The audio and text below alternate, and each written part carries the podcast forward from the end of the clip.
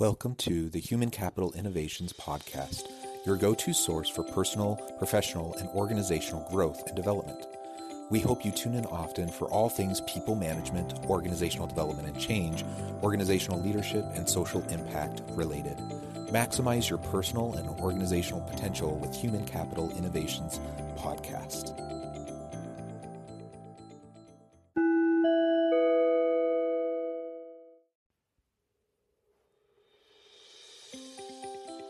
Welcome to the Human Capital Innovations Podcast.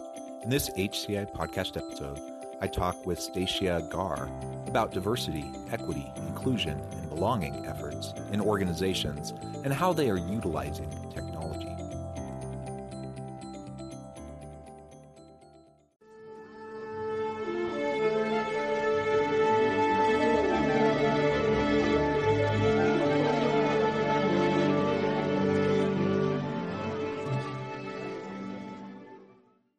Stacia Garr, welcome to the Human Capital Innovations Podcast. Thank you so much for having me today. Yeah, I'm super excited to have this conversation. Uh, you are involved in some really interesting research and a really uh, interesting space, something that I'm very passionate about myself. You do a lot of work in diversity, equi- equity, inclusion, and belonging, um, particularly within the technology market. So that's going to be the focus of our conversation today. As we get launched, though, before we really jump into the conversation, I wanted to share uh, your bio with everyone.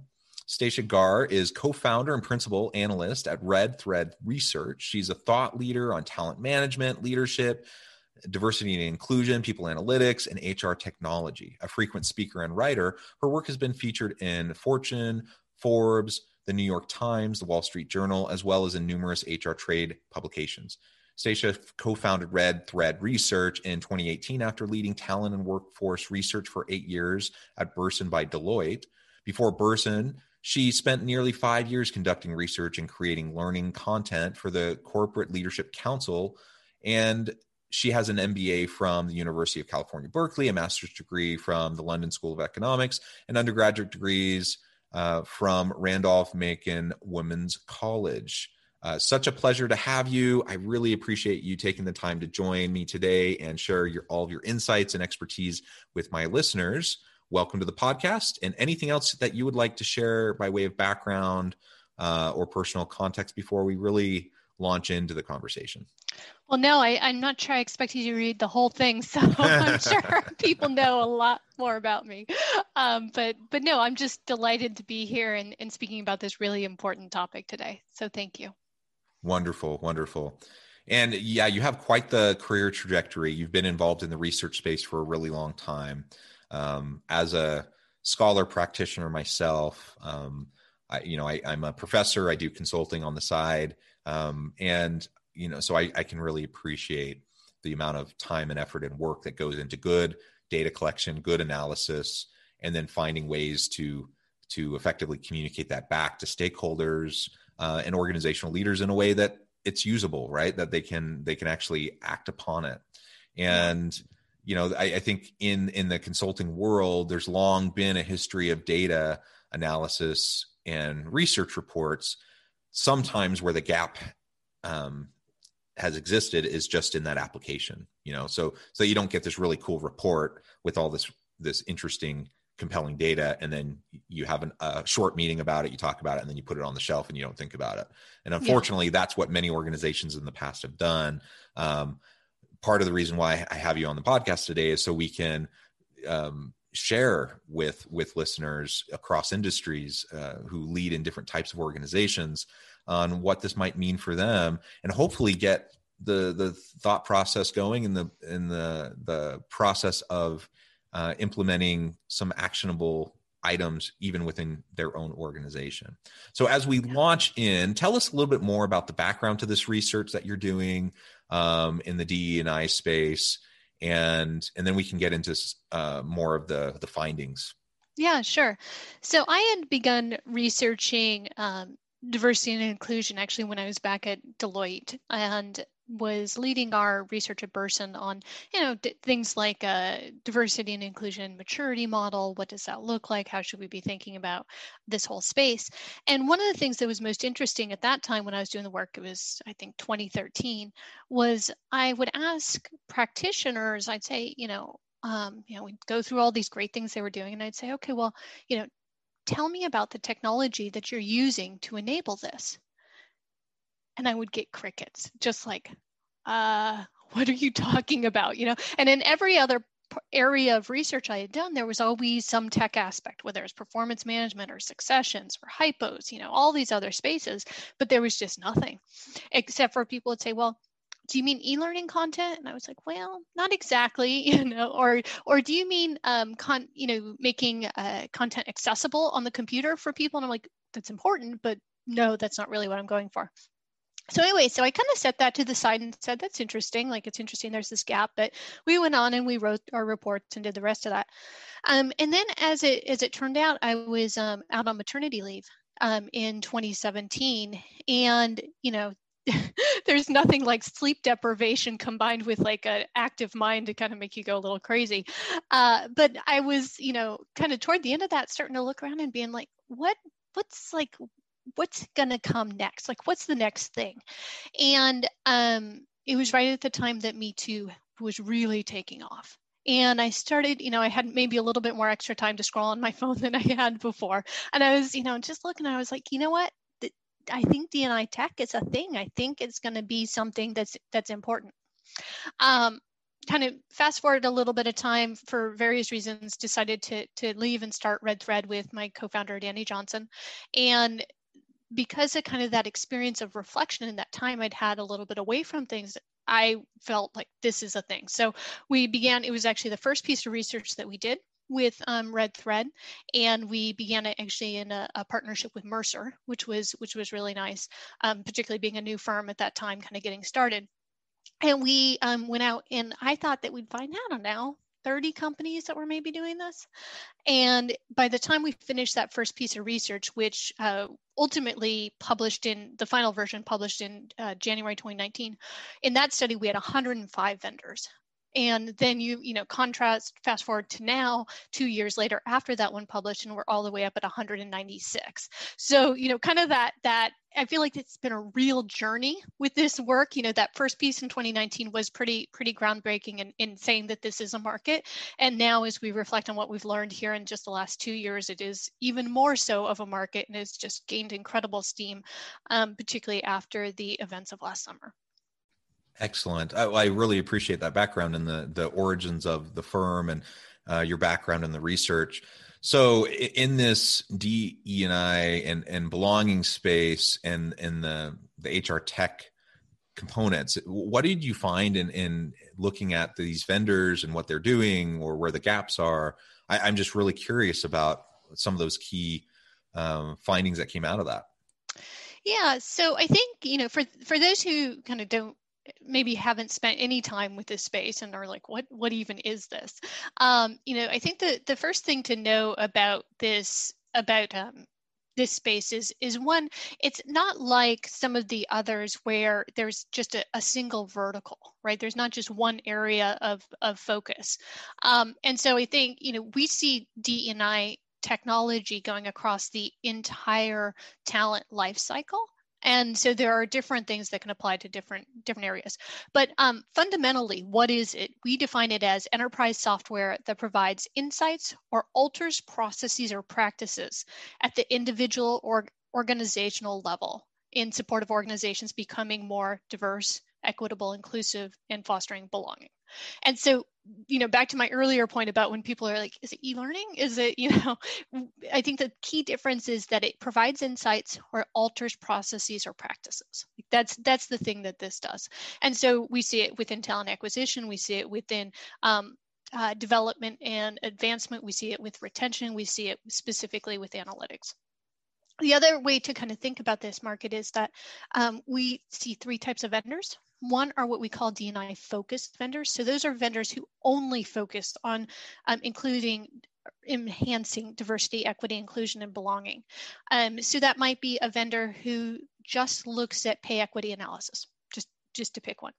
Um, a the other another type of vendor is what we call a feature vendor. So that's a vendor whose primary business is something else, but they have added a capability that focuses on DEIB that is kind of its own feature set they go to market with it it's it's you know a core part of what they do. So an example of that might be um, workday who recently launched a vibe index um, vibe stands for valuing inclusion belonging and equity. Um, so that that you know workday obviously does a whole bunch of other things but this is a thing for them.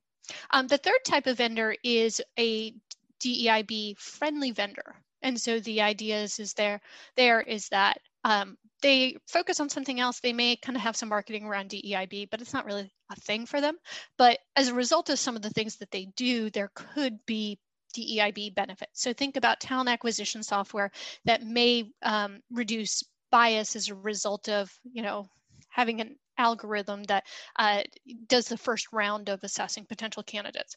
There's a whole conversation on algorithms and bias, but just for the sake of this this discussion, that's that's kind of what it is.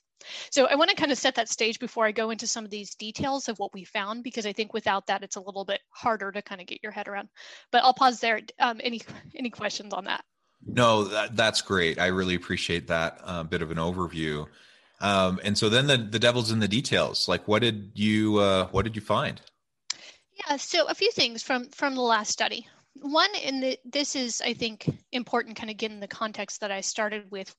In that we we're looking at the first study with me too, um, and that is that we've seen a real shift overall in the market and, and in practitioners' focus from um, focus on gender to a focus on um, ethnicity race and ethnicity, excuse me, um, as largely as a result of what we saw last summer, um, and and that's fueling a lot of the energy overall within within this space.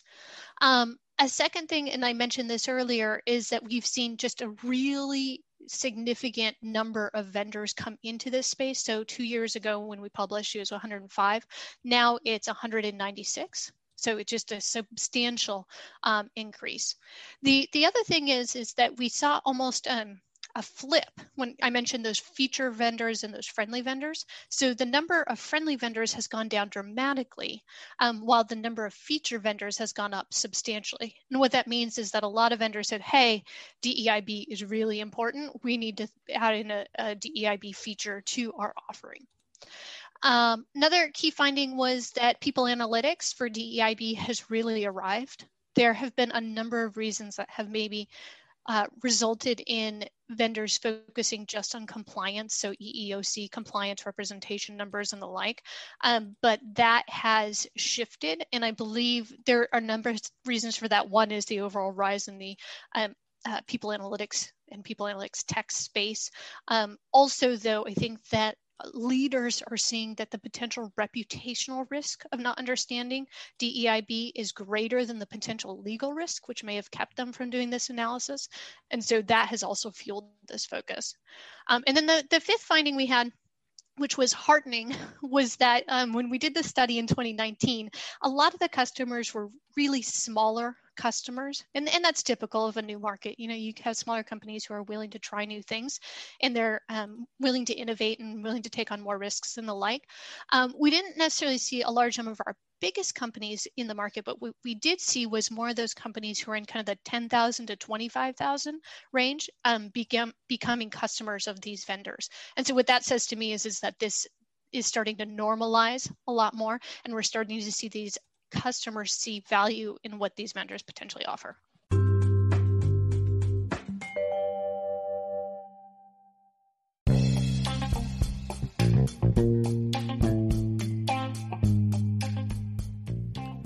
I'm excited to announce the publication of my new book from HCI Press, The Alchemy of Truly Remarkable Leadership Ordinary, Everyday Actions That Produce Extraordinary Results. Consider how the nature of work has shifted over the past 50 years. With increased globalization, rapid technological advancement, and the shift in economic composition, the average job of today looks very different than the average job of 50 years ago. What will the jobs and organizations of tomorrow look like? Moreover, what does this all mean for organizational leaders? What are the core competencies and capabilities of organizations and their leadership that are prepared for continued disruption and geopolitical and socioeconomic shifts? Regardless of what the future holds, increasingly, leaders need to be socially minded, data driven, decisive, champions of talent, and disruptors of the traditional notions of leadership, teams, organizations, and work.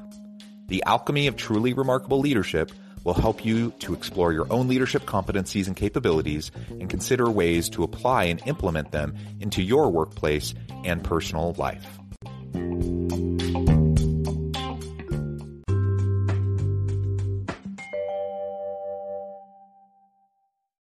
That's super fascinating. Um, and I'm curious what what surprised you the most as you're looking through all of this and i mean in addition you already kind of mentioned the the growth right? I, I think yeah. that was a big surprise. Uh, what else stuck out to you in terms of what you didn't expect? Yeah i didn't i thought that we were going to see more large vendors large customers of vendors. Like I, I, it's it's nice to see that that group of 10 to 25 percent but it wasn't it wasn't hugely dramatic. It was um i don't have the number actually right in front of me but it was something like you know 10 percent increase of, of that type of vendor and then the commensurate decrease in in the smallest ones. But given how you know me too kind of lit the world on fire given that we've known that our largest organizations still have such challenges. And the fact that, um, you know, if you look at something like Edelman's Trust Barometer, we know that the largest organizations are the ones that the public distrusts the most to actually do things right when it comes to social justice. Um, I would have hoped, or I did hope, and was surprised not to see a larger percentage of the biggest organizations starting to buy this tech because they're the ones who have the scale and the whole you know obviously the whole thing with tech is it scales and so they have the ones who have the most to gain and yet they were the least uh, we saw the lowest uh, change. We actually saw no change in the percentage of those those customers in the market. So that, that was surprising and I think a little bit disheartening. Um, my hope, though, is particularly after we heard all of the kind of public stands that were made after the last June. Um, and then we know that there's going to be a real push for accountability here in 2021. My hope is that those folks are like literally calling these vendors now and saying, How can you help me? How can you help me respond to the CEO saying we have to share this? And, you know, the SEC is now requiring that uh, reporting on human capital metrics. So how can you help me as it relates to DEIB to say something that's meaningful that will fulfill that obligation? So that's my hope, um, but it was an, unfortunate surprise, I think. Yeah, yeah, and I think that's a that's a good reasonable hope. Um, and and so I, I am curious, what have you seen um, companies doing in terms of these the, these new offerings, these new technologies um, to deliver better on their diversity commitments? Um, both internally for external reporting, for the PR element, for for all of that. How are they leveraging these technologies? Yeah, well, I think one thing to that we all have to remember is that um, practices and changes precede numbers by usually at least a couple years right?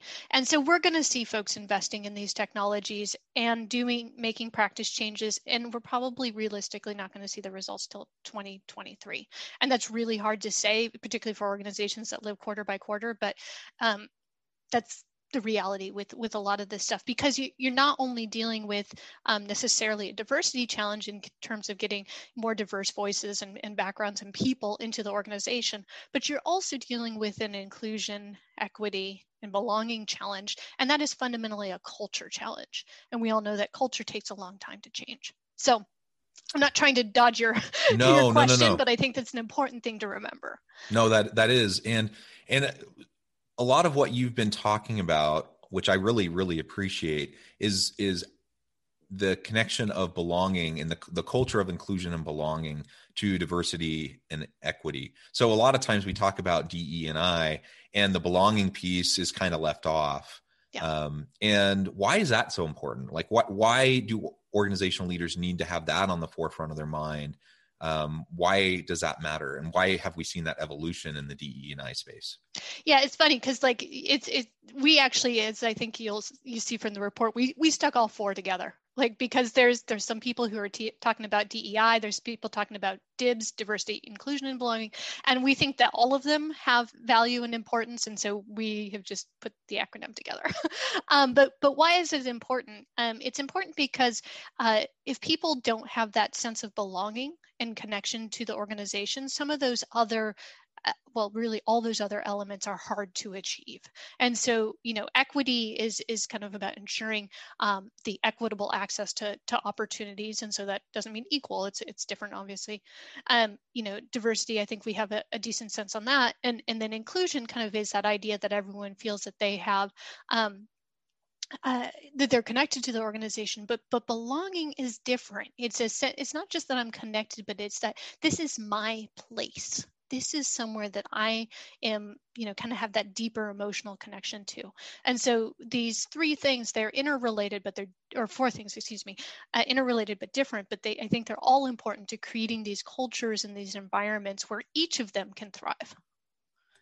Absolutely. I completely agree. And ultimately, I think while diversity and equity are super important, if, if that's where we stop, I'm not sure it really matters much. Like get getting a more diverse workforce does have value in and of itself, but in terms of leveraging the value of diversity and equity, that does the the the leveraging of that value and then really allowing individuals perhaps from underrepresented populations you know who are now being included because of the, those efforts that's wonderful if we're trying to empower them and help them uh, achieve their potential that will then also help the organization achieve its potential that doesn't happen until we get to that culture piece of inclusion and belonging.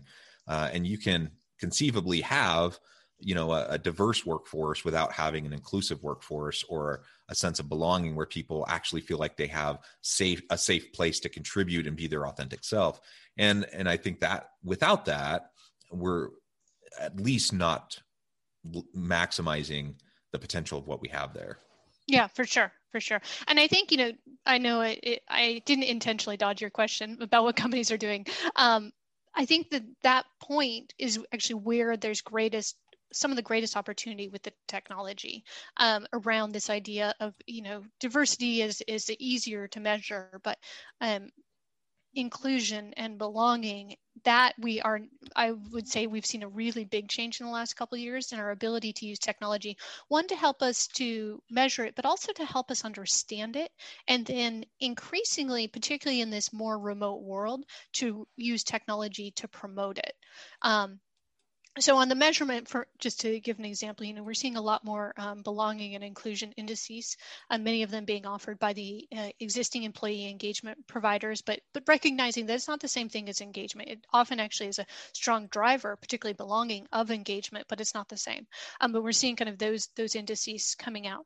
Um, we're also seeing things like using organizational network analysis to understand how people are connected to one another and which groups maybe are at the fringes of networks and what whether or not that has something to do with um, their diversity status. And so, and if that's the case, then intentionally designing interventions which can help connect those people more thoroughly into the network in a way that certainly will um, benefit them professionally, but also will benefit the whole organization because their voices will be heard much better.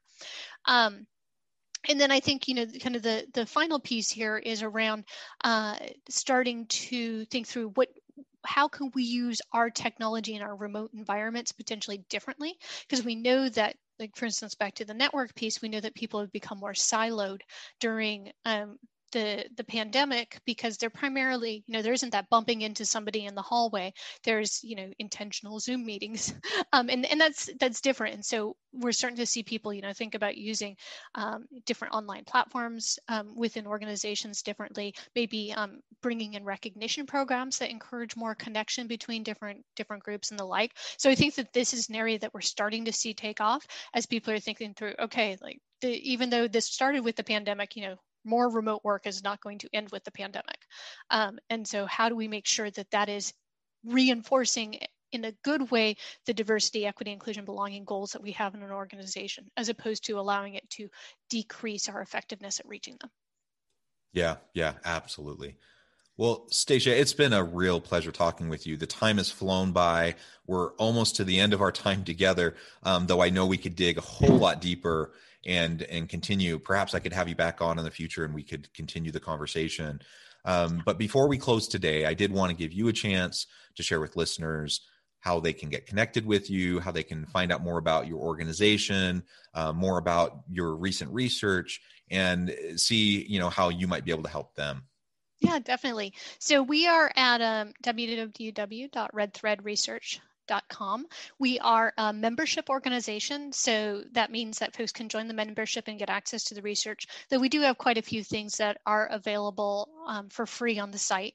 And I would say, kind of, there's there's a number of research organizations certainly in the space. I would say that where we are focused is really on the most cutting edge practices and trying to solve what we call near future problems. So that is our our big focus. We we don't um, you know we're probably not going to write your report on the nuts and bolts of succession management, but on you know how we should be rethinking career mobility in the era of the pandemic. That is the sort of stuff we're doing actually, and that we'll be publishing in a couple weeks. So um, thank you so much for giving us the opportunity to come on and, and share what we're doing and would love to connect with anybody. Um, you can find me on LinkedIn, um, Stacia Sherman Garr, and I'm also on Twitter, which is at Stacia Garr. Wonderful, wonderful. Thank you, Stacia. It's it's been a real pleasure talking with you.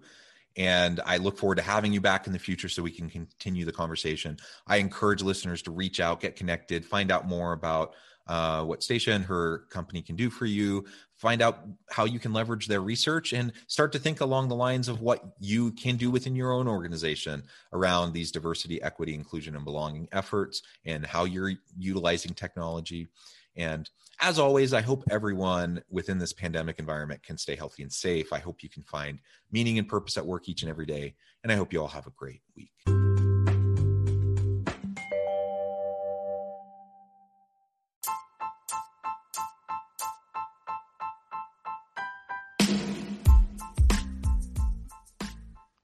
We are excited about the launch of HCI's new magazine, Human Capital Leadership. Human Capital Leadership is a free, interactive e-magazine designed to help individuals, leaders, and organizations find innovative approaches to maximize their human capital potential. We will be publishing issues quarterly in August, November, February, and May. Check out the first issue and let us know what you think.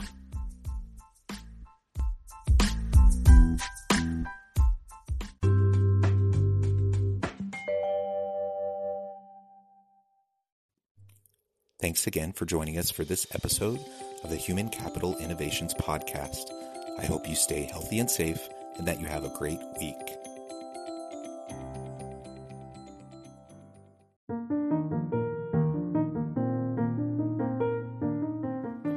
Check out our new weekly LinkedIn newsletter, Alchemizing Human Capital, exploring industry trends via original research and interviews with executives and thought leaders from across the globe.